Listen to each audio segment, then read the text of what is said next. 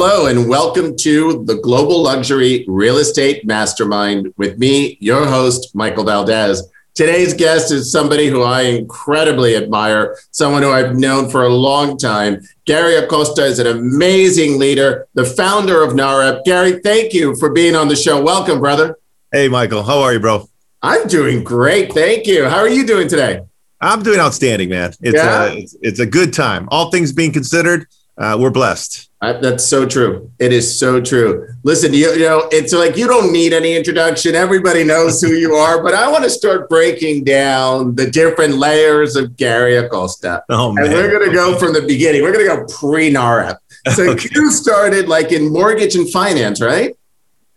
Yeah, I mean that's how I got into this industry. Um, you know, mortgage is a lot like real estate. You know, if you ask hundred yeah. people how they got into the industry, you're going to get hundred different answers, and the same applied to me. It, you know, I studied you know uh, something different in college. I thought I was going to be an engineer.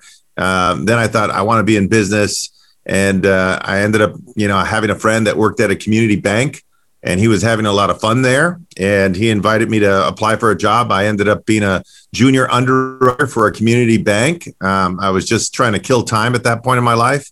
Uh, but I saw that the people at the bank that were making all the fun were the salespeople, and I thought, how, how do I get to that side of the building? And um, that's how I started my career in in uh, in the mortgage banking industry.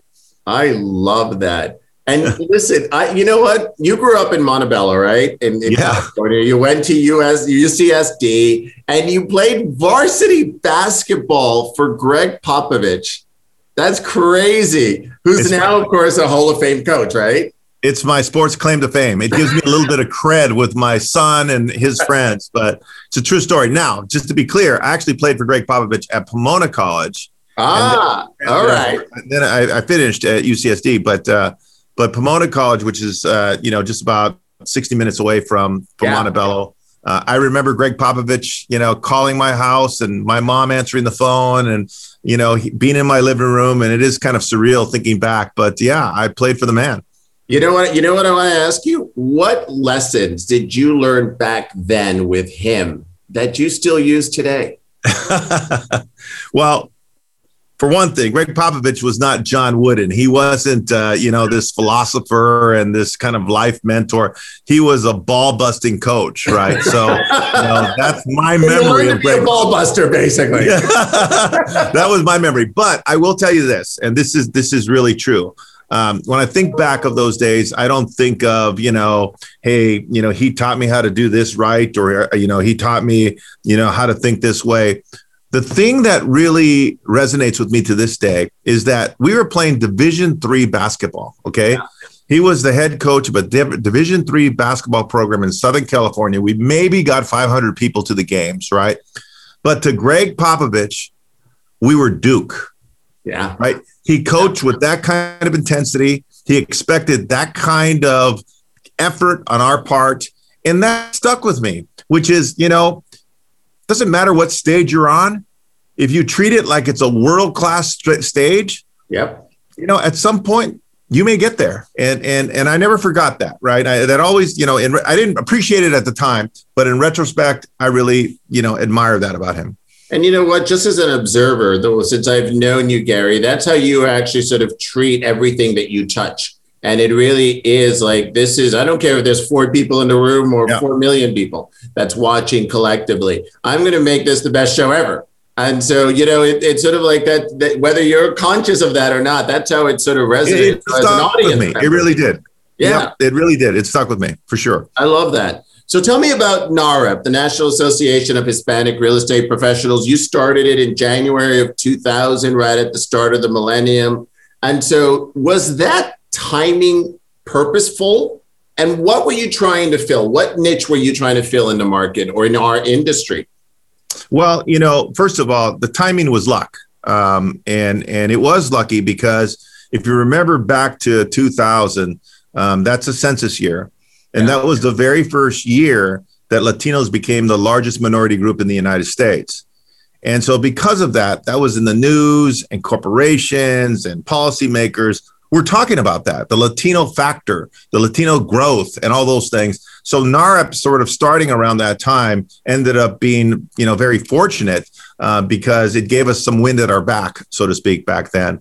But you know, what was I trying to solve? Um, you know, like all things, right? You think you see things from your own lens, right? So I was a small, um, you know, business owner. I had a mortgage brokerage. I was in my mid 30s, and I had high aspirations for that.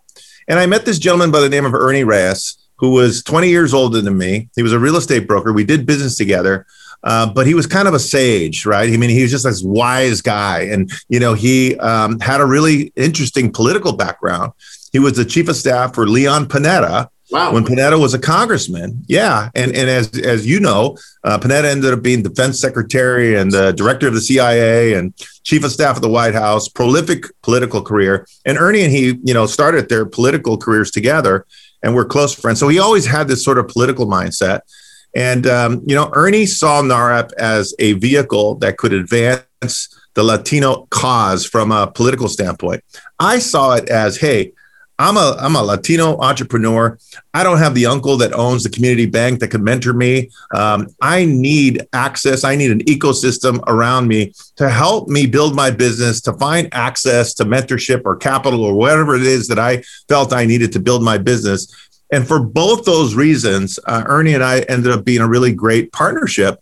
Um, you know, and uh, the timing was right, and we got lucky, and we asked the question, if not us, then who? And all things kind of fell into place from there. And you know, and that probably brought me to my next question, and you probably partially answered it. Now you're at 40,000 plus members, over 100 chapters.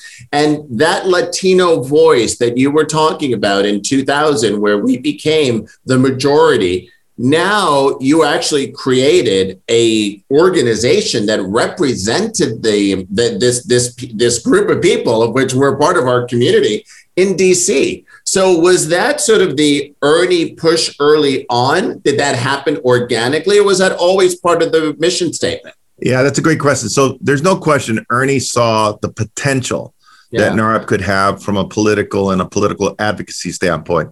It didn't matter to me as much at the time, but I was interested in it. Now, what's interesting, Michael, is that when 2008 came around and the market collapsed and the world changed as we knew it, um, we decided to retreat from a political standpoint, our efforts politically, and become much more focused on providing business value to our members. Um, we knew at some point we'd come back to the political piece, but you know things were so crazy back then, and people were just trying to survive. And you know, we thought, you know, let's not get uh, too distracted by all the other things we want to accomplish. Let's be a source of business content and business mentorship and guidance to our members because that's what they need right now. And then maybe four or five years down the line, we'll revisit that. And that's kind of how it played out. Um, back when you fast forward to 2014 and 2015, then I started to see, okay, this organization is is really starting to get some momentum. We have boots on the ground all over the United States in terms of districts and you know, uh, you know, the different members of Congress that we could potentially influence. And um, I ended up hiring some key people that ended up now really taking our political efforts to to another level. Absolutely. And then, you know, the focus of NAHREP, it's really interesting. It's also the fact that you've created mentorship programs, you've created these amazing leaders. And so the people who join NAHREP join from what your vision was of how you started this, which is a resource of community, right? And so Absolutely. for someone coming into the industry, what would you say would be three things you would tell them that they need to do have to be successful? Well, um, yeah. So, so certainly uh, find yourself a mentor, right? You know, be patient and really learn your craft. Um, and true, real skill sets associated with being assisted, uh, um, successful in this industry. And there's people who've already done it, you know, for the most part. And so that's number one. Uh, you know, number two is that you know nothing great comes overnight, right? You know there's a there's there's patience that's involved and there's real work that's involved and things happen incrementally over time um, and then third is um, recognize that this is somewhat of a cyclical business right and there's going to be you know some great times and there's going to be some times that maybe aren't so great so um, be resourceful you know uh, keep uh, keep yourself lean and save your money that would it. be my my my advice.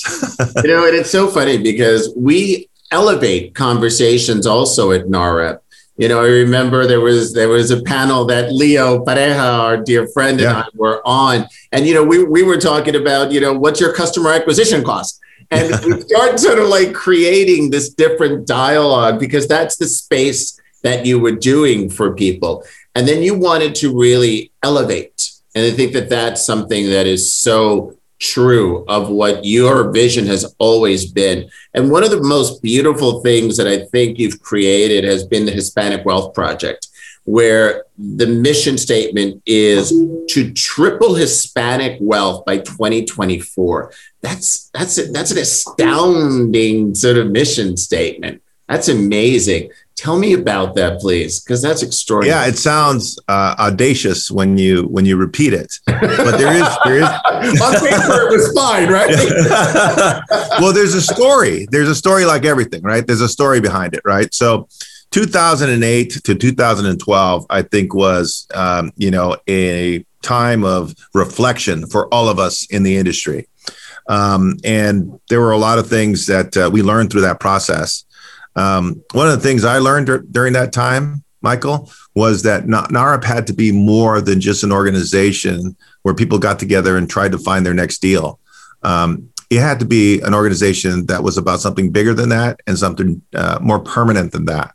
Um, and I had a conversation with uh, a mutual friend, friend of ours, Henry Cisneros, yes. um, and we were talking about a study that had just come out. This is this is back in 2013, and it was done by Pew, and they had uh, estimated that Latinos had lost roughly two thirds of their median household wealth between 2008 and 2012, right? The Great Recession.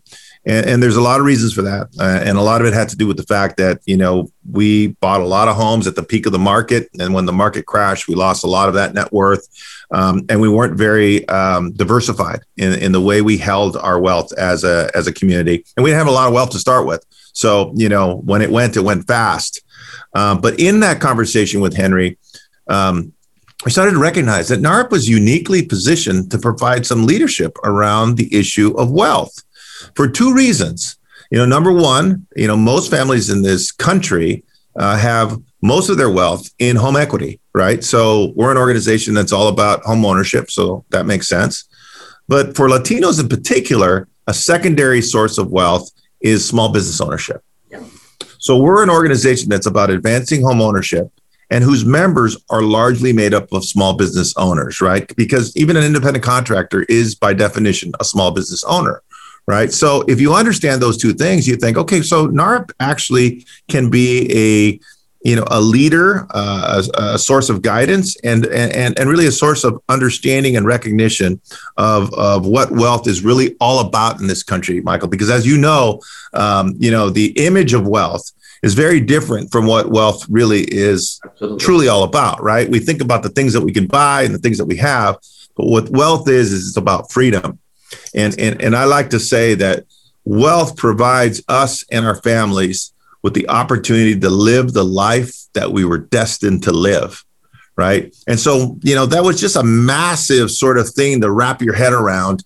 Um, and then I thought, okay, how do I convert this into action? And we put together, you know, a brain trust of people, and from that, we we we developed the Hispanic Wealth Project, created a blueprint, and I'll tell you, probably more than anything else that NAHREP has done over the last 20 years, that has galvanized our membership more than anything else. And it's been really great to see. Well, it's amazing because you also gave that space for a conversation within our community, right? Because there's also a stigma attached to wealth. Yeah. Our community that really isn't talked about. That's right? right. That's right. I mean, think about, you know, what word do we use for wealth in Spanish? Right. I mean, there's not a pure uh, translation for the word, right? We think about it in terms of fortune and wealth, and and and and, and in Latin America, and I say this, you know, with a lot of reservation, but people who are wealthy are sometimes assumed to have acquired their wealth through some sort of you know nefarious means right yes. so it's not yes. always viewed as a positive thing yeah. so that's a mindset that we had to change early on and still are working on changing today and and i think that's what's extraordinary because for people that are outside of our community they won't even sort of like, what are you talking about? There's a stigma attached to wealth. Yeah. but there is, you know, you're supposed to sort of like, it's okay that you, that you earn uh, so much, but don't go beyond that. Leave some at the table for someone else. And that's craziness. Right, right. Right? I mean, it's whole, the whole thought that it's a zero sum game, right? That's right. That I have is at the expense of somebody else. And Yes. and and uh, you know one of the one of the phrases that we tried to disseminate when we launched the Hispanic Wealth Project was something that we just called "Embrace Wealth." Embrace Yes. wealth, right? We put it on hats, and we I love the hat. used it as a I got it. just embrace wealth, right? and so again, you know, kind of chipping away at that mindset was number one, and then number two is you know um, starting to educate people about what wealth is all about. You know, I've had the chance to meet some really wealthy people, you know, through my various, you know, travels and and the circles that I've had the chance to walk through. And uh, I'll tell you, man, the people who really have wealth, they don't think about it the way you know most people do. All right, they have a very different mindset when it comes to what it means. That's right. You know, and then your your other inc- well, there's been so many incredible things, but the other thing has been the NAHREP 10, which has become that like sort of like guideline, right? Like here here are the guardrails. And sort of like here's what we do to move our community and our industry and elevate everyone as a group. And I think that was so powerful because you gave somebody a checklist basically. How did that come up? So uh, it came up a couple of different reasons. One, it was spawned from the Hispanic Wealth Project concept, right? So Yeah. can we actually have some disciplines associated with that? But also, you know, people had pointed out to uh, to me something that was lacking within the organization, and that was, you know, a true definition of what it meant to be a NAHREP member, right? You know, uh, I'm a NAHREP member. Why? Why am I part of this organization? Well, I support the mission. I get that. You know, we thought, okay, so so putting it down on paper and really sort of memorializing what we thought it meant to be a NAHREP member is what really inspired the NAHREP 10 principles, right? It's about mindset and acquiring a mature understanding of wealth and prosperity. It's certain disciplines about how to get from point A to point B. It's also having a well rounded sort of experience and leadership position when it comes to being you know politics and being savvy in that regard and and of course you know taking time for your family and being philanthropic as well right when i think of wealth i think philanthropy as something that goes hand in hand right because you know there's got to be a reason why we're aspiring for something great uh, and part of that reason has to be to be in a position to help people less fortunate than ourselves 100%. It's all about that giving back because it's a circle. Yeah absolutely You have to give back. And if you're lucky enough to have, you have to make sure that others can actually sort of get there too and make that life more comfortable. So I love that because that's such a beautiful statement of what you sort of created and actually embodied in others. Right. Yep. So it's that type of, of leadership. It's like you ignite the little sort of like light, and it's just like there's this amazing, beautiful sort of thing that happens from there. one of your agents, Leo Robles, Yeah. um, who was a uh, just a wonderful guy, just a great spirit. Great. Yeah. And uh, you know, as I was crafting the NAHREP 10 principles, he came into the NAHREP office for some reason. He was actually, I think, the chapter president of a, of a local chapter at the time, and I showed it to him, and he said, "You know, there's something missing here." And I said, "Tell me what it is." And he said, "Fitness, basically." And I said, Tell me what you mean. Why does that fit? And, you know, if you know him, right, you know Yeah. he's a vegan and he's very sort of physically fit and, and, you know, it's a big part of his life and what he what he's all about. And, you know, he said something to me that stuck with me also. He said, you know, I want to be able to recognize a NAHREP member when they're walking across the street because they're going to carry themselves in a certain way. They're going to look successful. They're going to look fit. And, you know, he described this image for me. And I said, you know, that's a really great point. And of course, what's all this for if we're not healthy, if we're not taking care of that? So I give Leo Robles credit for adding the uh, the fitness portion of the NAHREP 10 principles because he was in the office that day and, you know, he made his case. And I thought that makes a lot of sense. I love that. I never knew that part of it. That's Yeah. a good backstory. I love that. and he's right. He's absolutely right. Know, it's it's great. All right, now let's get to latitude. This is fantastic. it's like the Latin South by Southwest. And it's sort of like it literally has become the Hispanic event in our in our community in our industry it's not even our industry because you hit a few industries and that happened in, in a matter of just a few years how did that happen so quickly i mean it's amazing what you've done well, you know, for whatever reason, I think that I have been successful in terms of working with partners. Uh, you know, some people and partnerships aren't easy, right? You know, you know, we've all done it, and right. and you know, there's definitely trade offs when you're involved with a partner. But I've been very fortunate with partnerships. I've gotten and and had the opportunity to work with great partners, and and in this iteration of my career, my partner was uh, somebody by the name of Sol Trujillo. And um, it's funny the way uh, Sol and I connected. I had been thinking about something uh, that was sort of greater than NAHREP. You know, NAHREP was very, you know, focused on the housing market and advancing, you know, uh, home ownership and supporting the realtor community and so forth.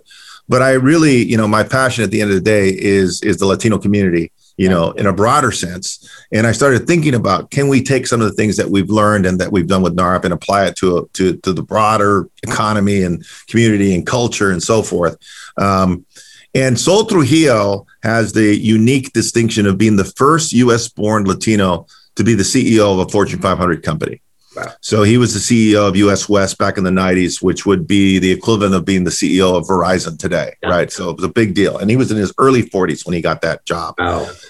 he ended up being the CEO in two other major corporations, one in Australia and one in Europe. So he is the only person, not the only Latino, the only person to head three separate major corporations in three different continents. So he's a prolific guy and yeah, done incredible things he flies at a different level. You know, he watches Fox News, and if he doesn't like something, he calls Rupert Murdoch and says, "What the hell are you doing?" You know, that he he lives that kind of life, right? But he, um, you know, when he came back from Australia, um, you know, he he didn't like the narrative about Latinos in this country. It had gotten to a really sort of negative place, and he decided he wanted to do something about it. So he started something called the Latino Donor Collaborative, which was all about creating uh, research and studies and sharing that with the leaders of major corporations and in the media in particular. And he invited me. I didn't know Sol, but I knew of him. He had stumbled on the NAHREP State of Hispanic Home Ownership Report, and he invited me to speak at one of his LDC convenings to present on that report. Um, and when I got there, Michael, right, this is a small convening at the Peninsula Hotel in Beverly Hills, cool spot. Yeah. Uh, but on stage before my session was the chairman of Warner Brothers and the CEO of Fox Networks being interviewed by Sol. Wow. You know, and I thought, wait, what? This Am is the chairman right of Warner But what was even crazier was listening to Sol interview these guys. And he's talking to them and he's saying, you know, we just released a, a study this morning through the LDC that said that 27% of movie tickets in this country are sold to Latinos yet only 2% of the lead roles in your films are Latinos. And then he said, So tell me what's what I'm missing here. Are we doing something wrong or are you guys just really bad at your jobs?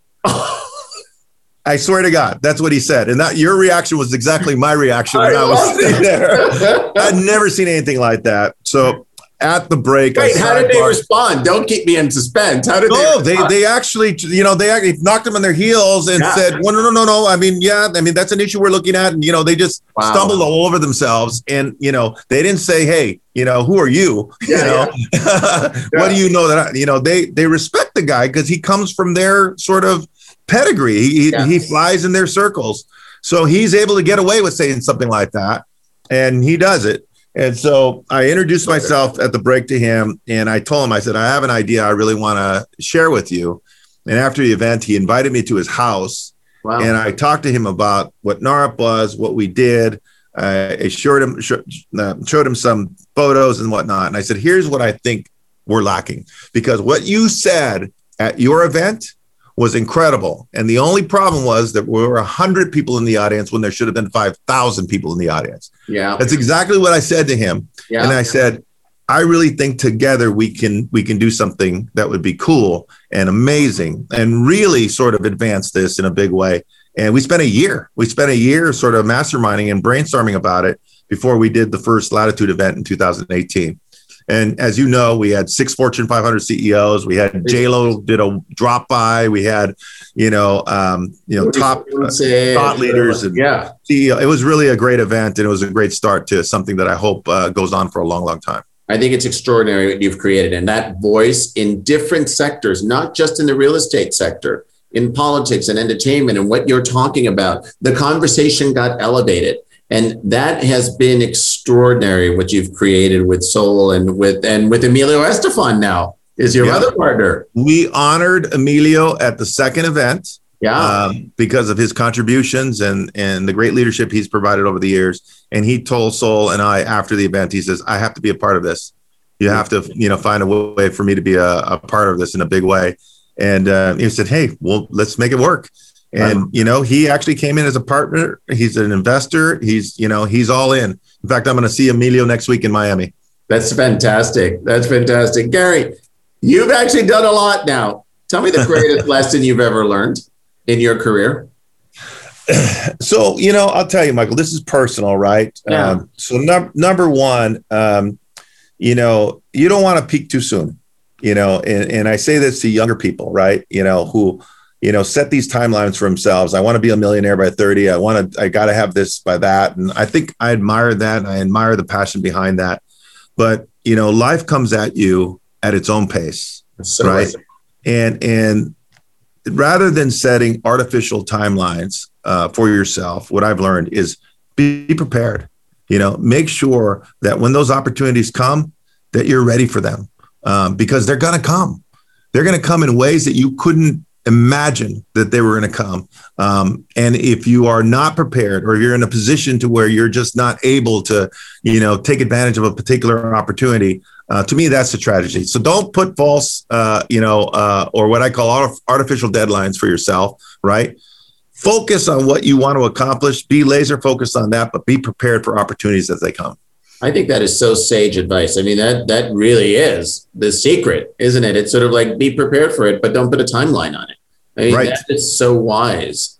So tell me what the next goal for Gary Acosta. What's the next thing? So, I mean, um, Michael, I would say that um, I'm on a path that I really enjoy right now. Yeah. And I really want to see Latitude, you know, uh, become everything that we think it can become you know, the next South by Southwest, you know, on steroids potentially. So true. Um, but the thing um, is, I want to see, and I want NAHREP and Latitude um, where Latinos can find um, mentors, um, where they can expand their vision in a way that, you know, maybe they never thought uh, they could. Um, and that it becomes a very tangible marketplace where Latino businesses can come and uh, find access to whatever they need to achieve their goals and their dreams. For so long, as you know, we just haven't had those resources available to us. And, you know, other communities do, you know, and have, right? I mean, and some of them I admire a great deal for the fact that they have these networks and, you know, Sol likes to call them cabals. And we need to create a Latino cabal uh, where the people who have means, who have you know accomplished great things, um, are in a position to be able to mentor the next generation and uh, and have that generation see and do things that we never thought was possible. So it's a big dream, you know. It's a it's a little it's a little esoteric, but uh, you know that's the way I think, brother. But it's it's you know those big dreams is what sort of like got everything rolling 20 plus years ago, right? With how you've changed our community in a big way. And so I have one final question for you. In your current book of life, what's this chapter called? Oh, what's this chapter called? Um, act three. you don't get to be Shakespeare.